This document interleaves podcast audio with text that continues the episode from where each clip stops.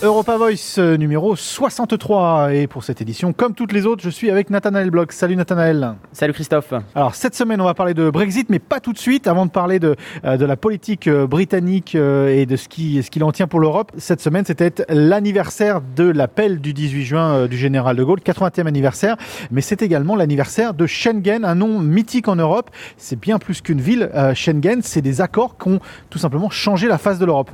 Oui Christophe, alors c'est les 35 ans effectivement des accords de Schengen et les 25 ans anniversaire de la mise en place de l'espace Schengen, parce que ça a pris 10 ans entre le moment où les accords ont été signés et où l'espace Schengen était en place. Et alors c'est évidemment extrêmement intéressant parce qu'on fête les 35 ans à l'heure où pour la première fois on a des limitations aussi importantes de circulation au sein de l'espace européen avec la crise du coronavirus. J'allais dire, ironie du sort, c'est également la date en France, le 22 juin, où justement ce Schengen va potentiellement réouvrir après l'énorme crise du coronavirus. Oui, alors Christophe, Schengen c'est intéressant parce que évidemment la construction européenne n'a pas attendu 85 et la mise en place des accords de Schengen et de l'espace Schengen pour se faire, mais si vous voulez, en termes de libre circulation, les accords de Schengen c'est véritablement un laboratoire pour l'Europe. Et ce qui est aussi assez intéressant, c'est qu'en fait à chaque fois tout part d'une crise, parce que les accords de Schengen c'est comme ça que ça a commencé. Il faut savoir que à l'époque il y avait déjà une libre circulation au sein des pays du Benelux, donc Belgique, Luxembourg et Pays-Bas, et cette libre circulation a d'abord été étendue à des pays comme la France et l'Allemagne. Alors pourquoi est-ce que comment est-ce qu'est né ces accords de Schengen et cette idée de libre circulation? Eh ben c'est né d'une crise, c'est né en fait d'une grève des douaniers français et italiens qui eux-mêmes étant confrontés à une intensification de leur travail à la suite de l'augmentation des passages de frontières entre les deux pays, eh ben on fait grève, et d'une certaine façon à cette grève on a apposé cette libre circulation. Alors évidemment la volonté politique économique de l'Union européenne, elle était déjà là, hein, cette volonté d'avoir un espace de libre circulation, mais intéressant de voir que tout part, et comme bien souvent en politique et dans la construction européenne, d'une crise et d'un épisode douloureux entre États membres de l'Union européenne. Alors on va pas parler du Brexit tout de suite, mais on sait que les Britanniques n'ont jamais adhéré notamment au Schengen comme à l'euro. C'était vraiment un clivage européen, cet accord de libre circulation au niveau même européen, parce que ça enclin pas tous les pays européens. Non Christophe, alors il faut savoir que quand on a pensé Schengen à l'époque, on a pensé deux niveaux. On a pensé d'abord à un court terme qui était effectivement cette libre circulation et ses contrôles aux frontières, qui en fait pour les jeunes générations aujourd'hui ne veulent absolument rien dire, hein. Je suis sûr que si à SBS ou à Europa Voice on fait un sondage auprès des 20 ans, peut-être même des 30 ans, ils ne vont même pas être au courant qu'il y avait des frontières entre pays européens comme la France et l'Allemagne. Ça c'était vraiment dans du court terme, et dans du long terme, et c'est là où on voit aussi l'importance et le temps que ça prend cette construction politique de l'Union européenne, c'est qu'à long terme en fait l'idée c'est d'avoir une harmonisation dans des domaines comme les coopérations policières, dans la politique des visas, et donc il y a toujours, même dans Schengen, plusieurs étapes, plusieurs niveaux, et ça me fait penser, Christophe, à un débat qu'on avait déjà eu, hein, parce qu'on parle de coopération policière, de coopération militaire. Vous voyez, c'est-à-dire que évidemment Schengen aujourd'hui c'est en place, c'est bien là, vous avez des pays qui n'ont jamais voulu y adhérer, mais même pour les pays au sein de l'espace Schengen qui adhèrent à ces idées-là, il y a toujours des étapes supplémentaires, il y a toujours des étapes vers plus d'intégration, vers plus d'approfondissement entre pays déjà membres de l'Union européenne, et ce sempiternel débat entre approfondissement de ce qui existe déjà et élargissement à de nouveaux pays européens. La grosse question de ces derniers jours, et je pense que l'anniversaire des accords de Schengen est une bonne piqûre de rappel sur l'importance justement de Schengen et de cet accord, de ces accords au sein même du cœur de ce que est l'Europe aujourd'hui, parce qu'on a vu ces histoires de confinement, et ça a rappelé aux Européens à cœur qu'en fait l'Europe était ouverte une fois, et quand on a tout refermé, on s'est tout de suite senti beaucoup plus restreint dans nos mouvements, même si c'est vrai qu'on a demandé de ne pas voyager même au bout de sa rue, même dans la tête de savoir que le pays était complètement clos. Ça a dû changer les choses quand même sur l'importance de Schengen. Oui Christophe, alors l'espace Schengen encore une fois, donc c'est 25 ans, ça fait depuis 1995, et depuis cette date-là, depuis cette année-là, la Commission européenne n'avait jamais proposé une telle mesure, et jamais l'ensemble des membres ne l'avait mise en œuvre de manière aussi généralisée. Donc c'est vraiment un précédent, c'est un fait unique, donc forcément ça a un impact sur les populations, et puis c'est toujours la même chose, si vous voulez, Christophe, on fait très peu de philosophie à Europa Voice, mais si vous voulez, c'est toujours cette notion de manque, hein. Vous vous rendez compte de ce qui vous est cher, vous vous rendez compte de ce qui fait l'essence de la construction européenne, pas forcément quand vous bénéficiez de ces avantages, de ces droits, de ces acquis, mais quand on vous les retire. Et bien c'est exactement, Christophe, ce qui s'est passé avec ces restrictions au sein de l'espace Schengen. C'est la première fois, hein, je suis désolé, on insiste véritablement dessus pour nos auditeurs, c'est la première fois qu'il y a une application aussi généralisée de ces restrictions et de cette libre circulation entre pays frontaliers, entre pays européens. Il fait beau à Melbourne, on entend qu'on enregistre notre podcast à l'extérieur. Pensez-vous que Schengen va pouvoir s'agrandir plus qu'il l'est aujourd'hui ? Dans quelques minutes, on va parler du Brexit. Il y avait une espérance peut-être à un moment ou un autre que les Britanniques rentrent dans l'accord de Schengen, mais il y a encore des pays qui n'y sont pas et des pays qui sont phares au niveau de la communauté européenne. Est-ce qu'il y a des choses qui peuvent changer, même après ce coronavirus, de pays qui se disent « Ok, après tout, peut-être on ferait mieux de faire partie d'un club que de ne pas y être ». Alors, ce que vous dites, Christophe, ça soulève effectivement un point qui est assez important. C'est que, on le voit, le monde entier a été secoué par cette crise du coronavirus, du Covid-19. Mais il y a un ensemble, il y a un bloc politique qui semble un petit peu tirer son épingle du jeu. C'est l'Union européenne. Alors, évidemment, l'Union européenne a été touchée. Hein, il y a de nombreux morts et trop de morts dans de nombreux pays de l'Union européenne. Mais en termes d'entité politique, en termes de decision making, de decision process, ça avait tardé un petit peu à démarrer, mais on le voit hein, depuis le mois de mars, depuis ces réunions France-Allemagne, depuis cette initiative franco-allemande, depuis ce lobby franco-allemand sur la Commission européenne, depuis ce plan de 750 milliards annoncé par Ursula von der Leyen, on le voit, hein, l'Europe est une entité politique crédible, capable d'avancer ces choses. On revient encore une fois dessus, hein, Christophe, hein, ce nuage de mutualisation de la dette qui plane au-dessus des pays européens, initiative jamais mise en avant, jamais imaginée, en tout cas jamais implémentée en mauvais français, ça montre la crédibilité et la puissance qu'on a quand on veut apporter une réponse politique, quand on veut apporter une réponse économique à une crise comme le coronavirus. Alors, pour les Britanniques, ma position est un petit peu pessimiste, mais elle se base en fait sur les derniers comportements de Boris Johnson. Hein. Il est évident que Boris Johnson, lui, aimerait à la fois bénéficier de certains avantages européens sans se restreindre aux inconvénients, ce qui ne plaît absolument pas au négociateur en chef Michel Barnier. Hein. Soit vous êtes dedans, soit vous êtes à l'extérieur. Donc voilà, on verra comment, non pas d'un espace Schengen, mais comment d'un espace, d'une zone de libre-échange particulière, quelle zone de libre-échange particulière va se dessiner entre l'Union européenne et le Royaume-Uni. Mais pour répondre à votre question sur d'autres pays, je dirais que maintenant la balle elle est plutôt dans le camp de l'Europe, dans le sens où ça va, à mon avis, redistribuer un peu les cartes et je ne suis pas sûr qu'il y ait véritablement de grandes politiques d'élargissement avant d'approfondir justement avec certains pays qui sont déjà dans l'espace européen, mais qui n'ont pas, par exemple, la monnaie unique, qui ne bénéficient pas, par exemple, de l'espace Schengen. Donc oui, je pense qu'avant d'élargir, on va sûrement voir un lobby assez intéressant de pays fondateurs européens pour amener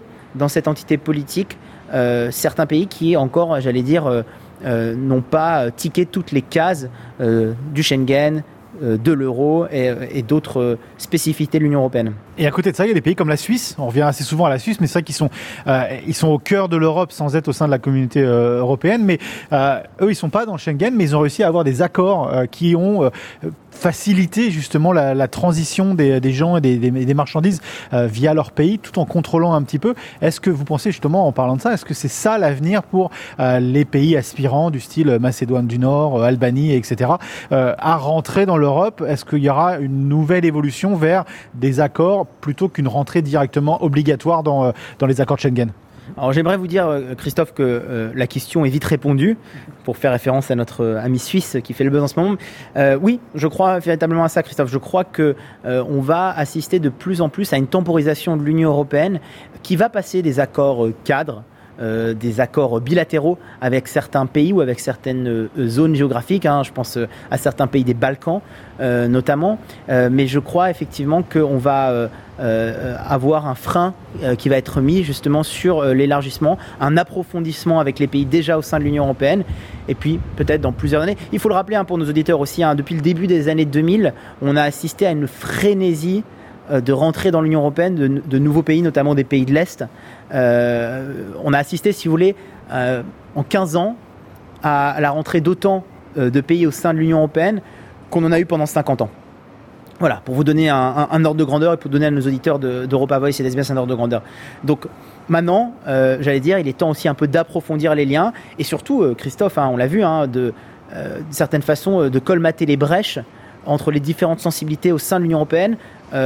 Comment est-ce que la situation va évoluer avec les pays dits de la Ligue hanséatique, les pays frugaux, Netherlands, Suède et d'autres pays du Nord, avec les pays de l'Est qui ne veulent pas se sentir lésés par l'argent qui va être mis à disposition des pays du Sud le plus touchés par le coronavirus. Donc je dirais que, Christophe, effectivement, on va voir d'abord un focus qui va être sur les pays qui font déjà partie intégrante de l'Union européenne. Allez, il est temps de passer à nos amis anglais, nos amis britanniques avec le Brexit. Et on l'a dit au tout début de ce podcast également, l'anniversaire des 80 ans de l'appel du 18 juin du général de Gaulle. Alors, je fais le lien puisque Emmanuel Macron, le président français, était à Londres. Après avoir rendu hommage à certains endroits en France, il a donc voyagé dans la capitale britannique où il a d'ailleurs remis la Légion d'honneur à la ville britannique. Mais c'est vrai qu'il y a eu aussi des discussions avec Boris Johnson. On n'a pas vraiment parlé du Brexit, on a beaucoup parlé du coronavirus, mais le Brexit est à l'ordre du jour et Boris Johnson veut en parler avec l'Europe. Oui, Christophe, hein, c'est ce qu'on avait dit, hein, dans un précédent numéro d'Europa Voice. Hein, c'est maintenant les Britanniques veulent mettre un poids politique, faire passer l'exercice de simple exercice diplomatique à un exercice politique en impliquant le Premier ministre Boris Johnson dans les négociations. Alors effectivement, le président Macron est venu surtout pour commémorer les 80 ans de l'appel du 18 juin du général de Gaulle. Mais ce qui est intéressant et ce qui est quand même fort en termes de symbole, c'est que c'est le premier aussi déplacement du président français après cet épisode de coronavirus dans un pays, enfin vers un pays étranger, donc c'est quand même symboliquement assez fort. Et effectivement, on a plutôt fait preuve de beaucoup de diplomatie. On n'a pas tellement abordé le Brexit de manière frontale. On a parlé du coronavirus, on a évidemment parlé des 80 ans de l'appel du général de Gaulle. Un appel qui résonne aussi, Christophe, et c'est là on voit que les débats sur l'histoire ont toujours une résonance à l'heure actuelle et ont toujours, j'allais dire, une conséquence à l'heure actuelle, c'est que au même moment, le président américain Trump est en train de virevolter, de faire, de véritablement hésiter sur les troupes que les États-Unis ont à disposition, ou en tout cas pas à disposition, mais ont sur le sol européen. Et donc, vous voyez, hein, tout ça, ça rappelle plein d'épisodes, ça amène plein de nouveautés sur le jeu international, le jeu politique. Mais maintenant, une fois qu'on a passé ces séquences émotions et ces commémorations des 80 ans de l'appel du général de Gaulle, on va de nouveau rentrer dans des négociations difficiles pour le Brexit, où le no deal, la perspective no deal revient encore et toujours. Alors justement, je voulais qu'on en parle parce que j'allais poser la question, quel est le jeu des Britanniques dans tout ça ? Parce qu'on a le sentiment qu'ils veulent mettre ça sur le plan politique, mais il n'y a pas vraiment d'avancée, que ce soit d'ailleurs des deux côtés. Mais d'un point de vue britannique, on ne veut surtout pas changer la date, on ne veut pas d'extension après 2020, malgré tout ce qui a pu se passer et qui se passe encore sur leur terrain du coronavirus. Donc est-ce qu'on est en train de jouer un peu la montre pour pouvoir adhérer aux accords de l'Organisation mondiale du commerce, le WTO en anglais, qu'on entend beaucoup parler. Est-ce que c'est ça le jeu des Britanniques ? Perdre du temps pour avoir raison à la fin ? Le jeu des Britanniques, Christophe, c'est d'afficher une position dure, difficile vis-à-vis des Européens. Et la manière de le faire, la manière de faire pression sur les Européens, c'est de dire qu'ils ne veulent pas d'une prolongation de cette année de transition. Ça, si vous voulez, c'est les cartes que les Britanniques ont dans leurs mains. Ils le disent d'autant plus que finalement les Européens, par un geste, je ne sais pas si c'est de clémence ou de naïveté diplomatique, se sont quand même beaucoup avancés sur leur volonté de ne pas avoir de no deal. Donc si vous voulez, d'un côté, on a quand même les Européens qui disent non, il est hors de question que les Britanniques bénéficient de certains avantages de l'Union Européenne sans bénéficier des inconvénients maintenant qu'ils veulent être dehors, mais on veut quand même pas de no deal. Bah, à partir du moment où vous dites ça, si vous voulez, c'est comme si vous dites à votre adversaire non, moi je vous concéderai rien, mais c'est sûr qu'il n'y aura pas de no deal, c'est sûr qu'on ne veut pas de no deal. Et donc c'est un peu sur cette faille, si vous voulez, sur ce jeu de négociation que les Britanniques appuient et pressent fort, c'est que en fait, eux ne veulent pas non plus d'un no deal, Christophe. Ils préféreraient évidemment aussi, les Britanniques, avoir un accord, avoir quelque chose, avoir un cadre juridique. Mais comme ils savent que les Européens, eux, ont déjà énormément avancé et émis leur volonté de ne pas avoir de no deal, Boris Johnson, lui, finalement, il ne concentre pas son argumentaire sur le deal ou sur le no deal, il concentre son argumentaire sur la période de transition. C'est un petit peu au moins des Européens, vous faites ce que vous voulez, nous, ce qui est sûr en tout cas, c'est que l'année de transition, on n'en veut pas. Donc maintenant, le cadre, que ce soit un no deal, un deal, des accords spéciaux, nous en tout cas on ne veut pas l'année de transition. Voilà, vous voyez, c'est un peu technique, c'est assez fin, mais c'est sur ça en fait que Boris Johnson et les Britanniques appuient pour faire pression sur l'Union Européenne. Et pour conclure ce podcast, question du double jeu des Australiens, puisqu'on est en discussion, on le sait, on en a beaucoup parlé aussi sur un accord commercial et un accord de libre-échange avec l'Europe, mais cette semaine, Boris Johnson et Scott Morrison ont eu des échanges de bons mots, et puis Boris Johnson, il a dit qu'il rendrait les Tim Tam accessibles à tous, parce que y a aussi une discussion qui est déjà plus ou moins lancé entre la Grande-Bretagne et l'Australie pour un accord de libre-échange aussi. Le rôle de l'Australie dans tout ça, on joue à quoi ? Alors pour nos auditeurs, Christophe, d'Europa Voice et d'SBS, et c'est intéressant parce qu'on revient encore à cet espace Schengen, à ces accords de libre-échange. Il faut savoir que des pays comme l'Australie, ils doivent négocier des accords bilatéraux, des accords de libre-échange avec toute entité, tout pays dans le monde. C'est-à-dire que nous, en Union Européenne, évidemment, quand on est en France, par exemple, il n'y a pas d'accord libre-échange avec d'autres pays de l'Union Européenne. Et puis, il y a des accords privilégiés avec d'autres zones du monde. Quand on est en Australie, il faut un accord de libre-échange avec chaque zone avec laquelle vous voulez faire du commerce et échanger des biens. Et donc, en fait, les Australiens, ce qu'il faut dire, Christophe, c'est qu'ils ont été extrêmement proactifs depuis même le début de la crise du coronavirus. On se rappelle de cette visioconférence entre le Scott Morrison et le Premier ministre autrichien Sebastian Kurz. Et ce que font en fait les Australiens finalement, c'est de la réelle politique basique. C'est que maintenant que le Royaume-Uni est en dehors de l'Union européenne, il faut aussi qu'on négocie un accord de libre-échange avec le Royaume-Uni. Et donc, ils ont entamé ces discussions pour arriver. Et ce qui va être intéressant, Christophe, c'est qu'il y a deux choses. C'est que non seulement cet accord de libre-échange qui est en train d'être fait avec le Royaume-Uni, il peut créer un précédent pour l'accord de libre-échange qui est en train de se négocier entre l'Australie et l'Union européenne. Et donc, ça peut faire pression sur l'Union européenne sur certains aspects. Et puis, deuxièmement, c'est qu'il y a quand même de fortes chances que cet accord de libre-échange avec le Royaume-Uni, finalement, arrive à être conclu avant l'accord de libre-échange entre l'Australie et l'Union européenne du fait de l'appartenance des deux pays au Commonwealth. Donc l'Australie, je vous dirais, Christophe, il joue la carte de la réelle politique et négocier un accord de libre-échange avec le Royaume-Uni, c'est finalement négocier un accord de libre-échange en famille avec un pays allié avec lequel vous avez des valeurs et avec lequel vous regardez tous les deux dans la même direction, le même tableau avec la reine Elisabeth dessus. Affaire à suivre. Merci Nathanaël. Merci Christophe.